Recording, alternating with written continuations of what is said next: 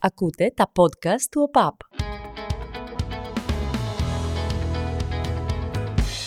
Υπάρχουν αρκετοί που πιστεύουν πως για να γίνεις ε, καλός συγγραφέας, καλός γλύτης, ηθοποιός, ε, ζωγράφος, οποιαδήποτε μορφή τέχνης δηλαδή, που πρέπει να, να εκφραστείς, πρέπει να έχεις περάσει πολλά.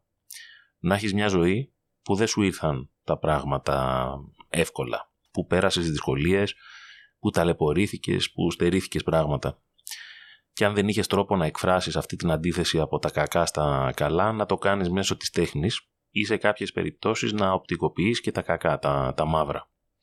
Στην τέχνη γενικά ε, και σε οποιαδήποτε μορφή της, όποια επιλέγει κανένας να ακολουθεί λίγο περισσότερο, αυτό που την καθιστά μαγική είναι ότι σε βάζεις στη διαδικασία να κάνεις ε, συνδυαστικές σκέψεις σκέφτεσαι γιατί το περιγράφει έτσι, γιατί το ζωγραφίζει με αυτόν τον τρόπο, γιατί λέει εκείνο και γιατί απεικονίζει με τέτοιο τρόπο το άλλο. Καταλήγεις στο τι θέλει να πει ο καλλιτέχνης. Δεν είναι τυχαίο κιόλας που η τέχνη γενικά μέσα στην αιωνιότητά της έχει τόσους και τόσους που δεν αναγνωρίστηκαν εν ζωή. Χρειάστηκαν χρόνια, δεκαετίες, σε κάποιες περιπτώσεις και αιώνες για να αποτυπωθεί κάτι στη σωστή του βάση πόσο συχνά ακούμε μερικές φορές και καταχρηστικά τη φράση γεννήθηκε σε λάθος εποχή. Ίσως αυτό το πρότυπο του σκοτεινού καλλιτέχνη να υποκρύπτει κάποιας μορφής διάκριση σε σχέση με κάποιον ο οποίος ίσως δεν είχε τόσο δύσκολα παιδικά χρόνια ή τόσες δυσκολίες, αλλά μήπως είναι πραγματική. Ε, δεν είμαι και εγώ σίγουρος, αλλά το αφήνω και στην κρίση σας με βάση ανθρώπους που σας αρέσει να, να ακούτε από κάθε έκφανση της κοινωνίας, αυτούς που σας αρέσει να ακούτε, να παρακολουθείτε, να, να βλέπετε γενικά αυτά που κάνουν και αυτά που λένε, ποιο είναι το δικό τους background και από πού προέρχεται, είναι μια, είναι μια τροφή για σκέψη. Ζλάταν είναι ένας όμως. Τι να λέμε τώρα, δηλαδή δεν υπάρχει κάτι άλλο. Δεν είναι φοβερό να σε προφέρουν όλοι με το μικρό σου όνομα και να μην χρειάζεσαι στάσεις. Είναι ο Ζλάταν. Δεν έχει ποιος, τι, πού, γιατί. Είναι ο Ζλάταν. Είναι βέβαια και λίγο άδικο. Δηλαδή, δεν πας λένε Γιώργο, Νίκο και να είσαι ε, ίδιος με όλους γιατί είναι ένα πολύ πιο σύνηθες όνομα. Οπότε πρέπει να είσαι και λίγο ε, ε, τυχερός να έχεις ένα πιο σπάνιο όνομα. Αλλά με βάση την εισαγωγή που μου λέτε πολλές φορές στα σχόλια ότι μα πώς το δένεις αφού τι σχέση έχει το ένα με το άλλο θεωρώ λοιπόν ότι αν ένας άνθρωπος έχει περάσει δύσκολα στη ζωή του και προέρχεται από τόσες δυσκολίες και έγινε τόσος, γνωστό, τόσο γνωστός από το χώρο του ποδοσφαίρου ο Σλάταν είναι πολύ ξεχωριστός γιατί γενικά το, το συνεχόμενο πρότυπο ότι κάποιο παιδί είχε δύσκολα παιδικά χρόνια και μέσω του ποδοσφαίρου βρήκε διέξοδο, δεν μπορώ να πω ότι είναι ασυνήθιστο, είναι αρκετά συνηθισμένο. Στο Σλάταν όμως ήταν ακόμα πιο δύσκολο. Είναι, ε, είναι ένας άνθρωπος ο οποίος γεννήθηκε στο Μάλμε της Σουηδίας από δύο γονείς οι οποίοι ε, μετανάστευσαν εκεί από την ε, Γενικά γεννήθηκε υπό πολύ δύσκολες συνθήκες στη Σουηδία υπό την έννοια ότι ζούσε σε εργατικές πολυκατοικίες με μετανάστες ε, προερχόμενους από διάφορες χώρες ε, από την Ιουγκοσλαβία, από την ε, Σομαλία, από τη Βουλγαρία, από πάρα πολλές περιοχές σε πάση περιπτώσει στις οποίες δυσκολεύονταν πάρα πολλοί άνθρωποι να ζήσουν. Ήταν ένα παιδί πολυμελούς οικογένειας με έναν πατέρα και τη μητέρα του να έχουν χωρίσει, η μητέρα του να δουλεύει πάρα πολλές ώρες την ημέρα, ο πατέρας του να αντιμετωπίζει μεγάλα ζητήματα με το αλκοόλ, ε, η μητέρα του εργαζόταν πάρα πολλές ώρες για να τα φέρει εις πέρας σε μια πολύ μεγάλη οικογένεια και σε κάποια στιγμή ε, μην μπορώντας να διαχειριστεί ας πούμε 5-6 παιδιά μαζί αρχίζει να χτυπάει με ένα ξύλινο κουτάλι το Ζλάταν Ιμπραήμοβιτς στο κεφάλι. Και εκείνο το κουτάλι σπάει και επεμβαίνει πρόνοια και λέει ότι ξέρεις δεν μπορείς να, ε, να τα φέρεις βόλτα πρέπει να φύγει το παιδί από το σπίτι και φεύγει ο Ζλάταν και πηγαίνει και ζει για λίγο με τον πατέρα του σε ένα, σε ένα σπίτι πάρα πολύ δύσκολο, σε ένα ψυγείο που είναι γεμάτο μπύρες, σε ένα ε, σημείο που ο Ζλάταν δεν μπορεί αδυνατή ακόμα και να φάει. Και ε, εκεί αρχίζεις να σκέφτεσαι πώς μπορείς να φύγεις από εκεί πέρα γιατί σε μια τέτοιου είδους ε, ε, γειτονιά στην οποία υπάρχει πολύ μεγάλη φτώχεια, αρχίζουν και δημιουργούνται κάποιες ε, συμμορίες. Τα παιδιά γίνονται ένα και αρχίζουν με έναν τρόπο να επιδεικνύουν μια παραβατική συμπεριφορά. Και αυτό, αυτή φαινόταν να είναι η πορεία ζωής του Ζλάταν Ιμπραήμοβιτς και αυτή θα ήταν αν δεν υπήρχε το ποδόσφαιρο. Για τον Ζλάταν Ιμπραήμοβιτς η λέξη μοναδικός είναι μικρή ε, για να περιγράψει θεωρώ τη δική του προσωπικότητα. Κυρίως επειδή πρωταγωνίστησε σε μια εποχή που οι ποδοσφαιριστές δεν εκφράζονταν ιδιαίτερα εκτός του περιβάλλοντος τους, δεν τοποθετούνταν για ζητήματα εκτός του αντικειμένου τους, δεν ήταν ιδιαίτερα προκλητικοί ως προς τους αντιπάλους, όπως είναι οι συνάδελφοί τους ας πούμε στο μπάσκετ, στο NBA, όπου όλο αυτό το κομμάτι της πρόκλησης του αντιπάλου είναι μέσα στην κουλτούρα του αθλήματος και το κάνουν πολύ περισσότερο. Ε, και η κοινωνία του ποδοσφαίρου νομίζω ενός ε, αθλήματος που είναι σαφέστατα το πιο δημοφιλές δεν ήταν ίσως στην αρχή έτοιμη να διαχειριστεί μια τόσο πολυεπίπεδη προσωπικότητα όπως ήταν ο Ζλάταν. Ενός ανθρώπου που ε, ξεκίνησε από πολύ χαμηλά και δύσκολα και έφτασε πάρα πολύ ψηλά. Το ποδόσφαιρο ίσως δεν ήταν έτοιμο για τον ίδιο τον Ζλάταν, αλλά τελικά ο Ζλάταν έγινε από μόνος του μια ξεχωριστή κατηγορία ποδοσφαίρου που θεωρώ ότι δεν πρέπει να τον κρίνεις αναλογικά ως ποδοσφαιριστή. Πρέπει να τον κρίνεις ως κάτι αυτοτελές. Δεν είναι ούτε απλός ποδοσφαιριστής, δεν είναι σύλλογος, αλλά είναι ένα εκρηκτικό μείγμα ανθρώπου. Είναι κάτι το οποίο λες είναι one of a kind. Δεν υπάρχει κάποιος που να μοιάζει με το Σλάταν σε κάτι. Αστήρευτο ταλέντο. Μοναδική αθλητική ικανότητα. Ατάκες που τσάκιζαν κόκαλα. Αρχηγός αλλά και στρατιώτης. Αλέγκρος αλλά και πειθαρχημένος. Τεχνίτης αλλά και δυνατός.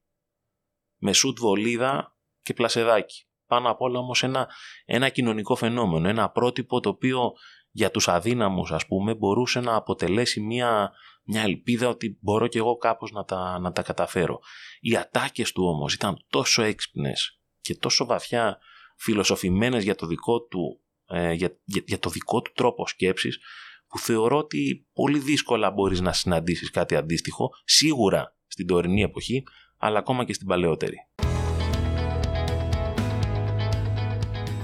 Περίπλοκος είναι η καλύτερη λέξη να περιγράψεις το Ζλάταν. Λέει ο συγγραφέας David Lagerskratz, είναι ο άνθρωπος που υπέγραψε το, το αυτοβιογραφικό I Am Zlatan, το οποίο είχε κυκλοφορήσει και το βιβλίο αλλά και η, η σειρά που είχε βγει πριν από μερικά χρόνια. Λέει ο συγγραφέας ότι από τη μία είναι ένας δυνατός χαρακτήρας, μαχητής, που χρειάστηκε να περάσει πάρα πολλά για να επιζήσει. Γι' αυτό είναι πάντα έτοιμος να παλέψει. Δεν είναι επιλογή το να παλέψει. Είναι κάτι αυτόματο. Είναι κάτι, είναι ο ίδιος.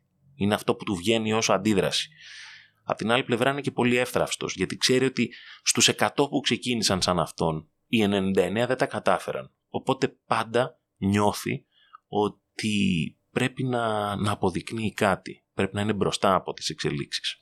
Τα ποδοσφαιρικά του κατορθώματα τα ξέρετε, δεν νομίζω ότι έχει νόημα ε, ακουστικά να πω τι κάνει ο Ζλάταν στο, στο παιχνίδι του. Απλά θα σταθώ ότι έχει παίξει, ε, είναι ο μόνος που έχει παίξει σε Ajax, Juventus, Inter, Barcelona, Milan, Paris Saint-Germain και Manchester United, τις μεγαλύτερες ομάδες του κόσμου.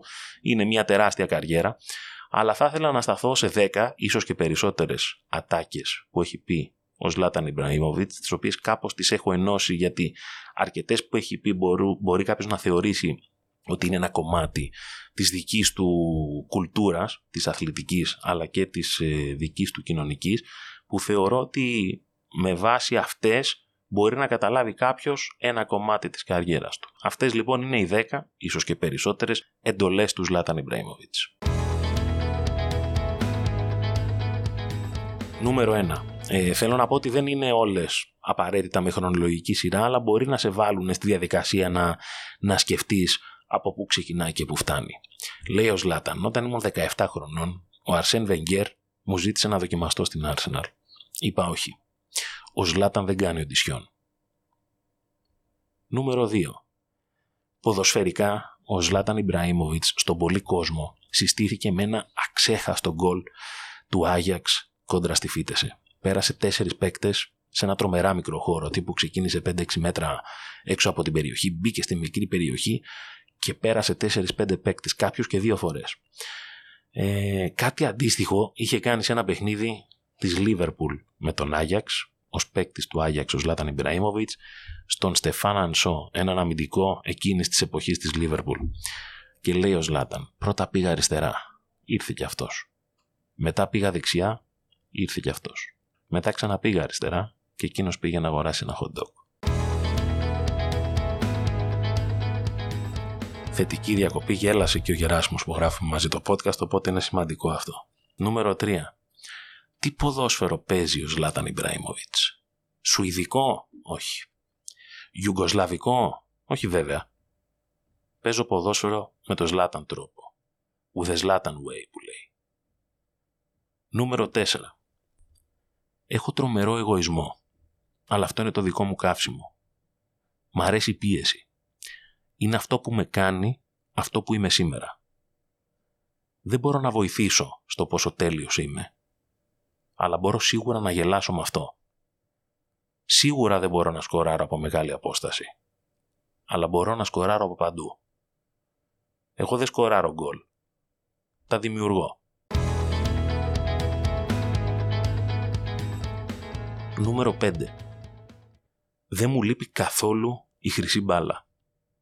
Εγώ της λείπω. Δεν με ενδιαφέρει τι πιστεύει ο κόσμος για μένα. Ξέρω πως είμαι ο καλύτερος και δεν χρειάζεται κανένα τρόπιο για να τα αποδείξει, λέει ο Ζλάταν Ιμπραήμοβιτς. Νούμερο 6. Ήρθα για να κατακτήσω. Δεν ήρθα για να αγωνιστώ. Δεν θεωρώ πως είμαι αλαζονικός. Θεωρώ πως έχω αυτοπεποίθηση. Όσο όμως με αμφισβητείς, τόσο θέλω να αποδεικνύω πως είσαι λάθος. Στο νούμερο 7 βάζω μια, μια παρένθεση και λέω ότι στον επαγγελματικό αθλητισμό τίποτα, αλλά τίποτα δεν θα ήταν το ίδιο αν δεν υπήρχε ο κόσμος να το ακολουθεί.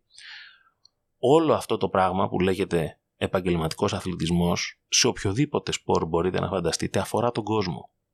Οπότε η σχέση που έχει ένας αθλητής με τον κόσμο είναι η πιο σημαντική που μπορεί να έχει όταν κάνει ένα άθλημα, διότι η δύναμη του αθλητή, το αντίκτυπο που έχει στην κοινωνία, ο μόνος τρόπος να το μετρήσεις είναι με το τι απήχηση έχει προς τον κόσμο.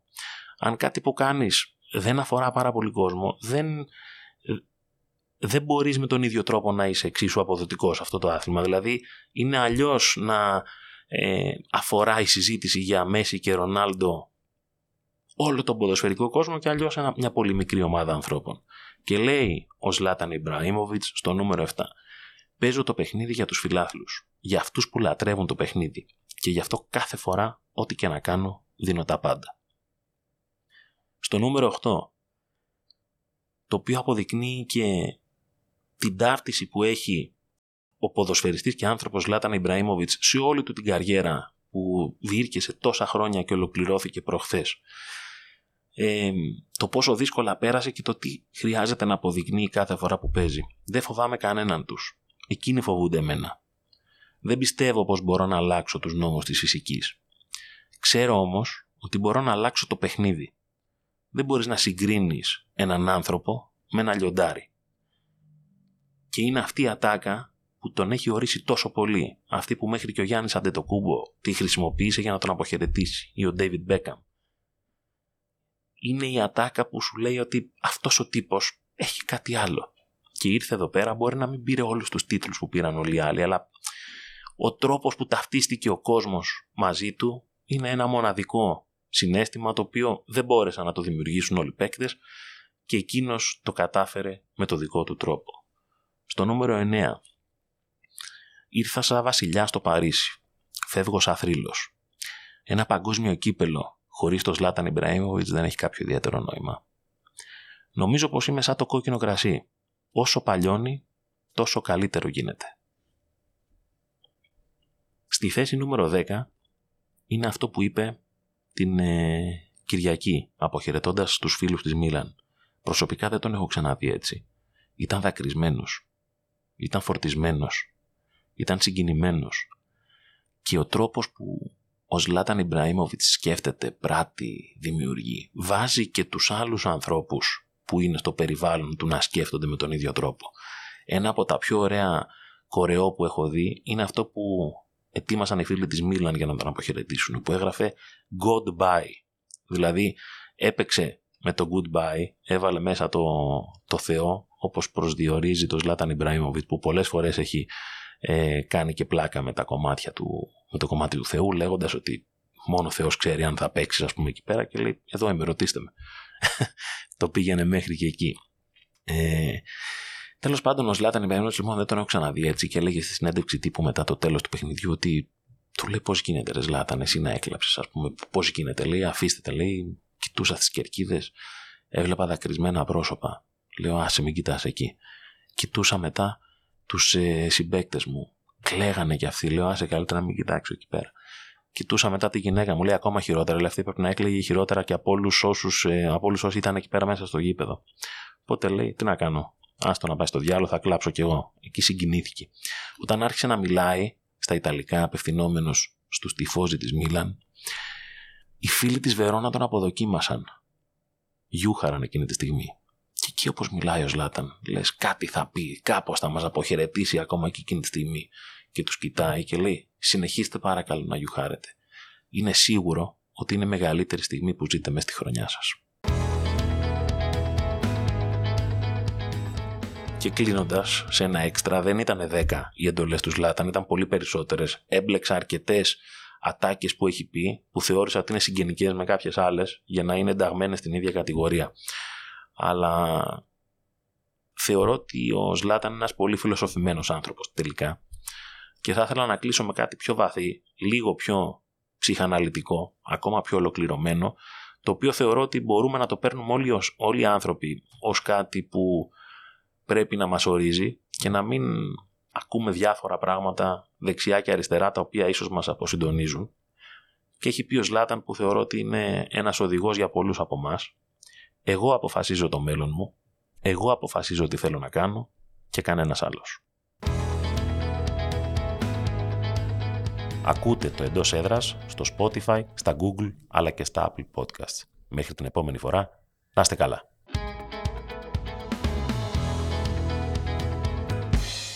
Ακούτε τα podcast του ΟΠΑΠ.